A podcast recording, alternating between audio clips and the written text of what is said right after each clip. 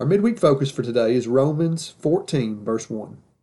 Welcome those who are weak in the faith, but not for the purpose of quarreling over opinions. Are you welcoming to those who don't have it all together?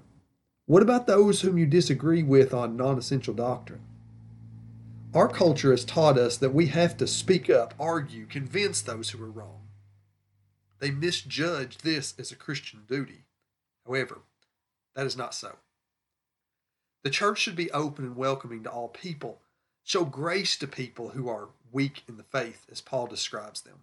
The idea of weak in faith does denote that there is something deficient in their understanding. We should still love them by welcoming them and accepting them into our fellowship, loving them and caring for them. There will be time for teaching truth, but it's a building process. You must build a relationship, demonstrate your trustworthiness to them, and prove that you love and care for them before people will trust you enough to believe the message you deliver. Remember, love is patient. So be patient with people.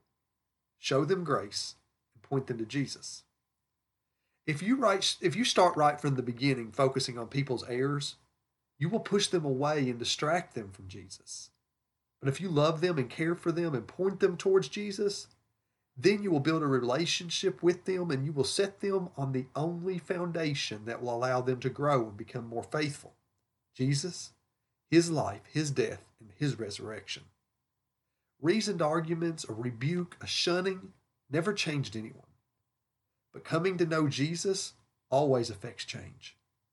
It's like demanding someone clean themselves before you give them access to water and soap, or urging a child to grow without giving them food whether they be an immature believer or those who don't know Jesus at all. If you want to see change in someone, welcome them in love and point them to Jesus. Only He changes the heart of a man. Have a great week. Love God, love others, and tell somebody about Jesus.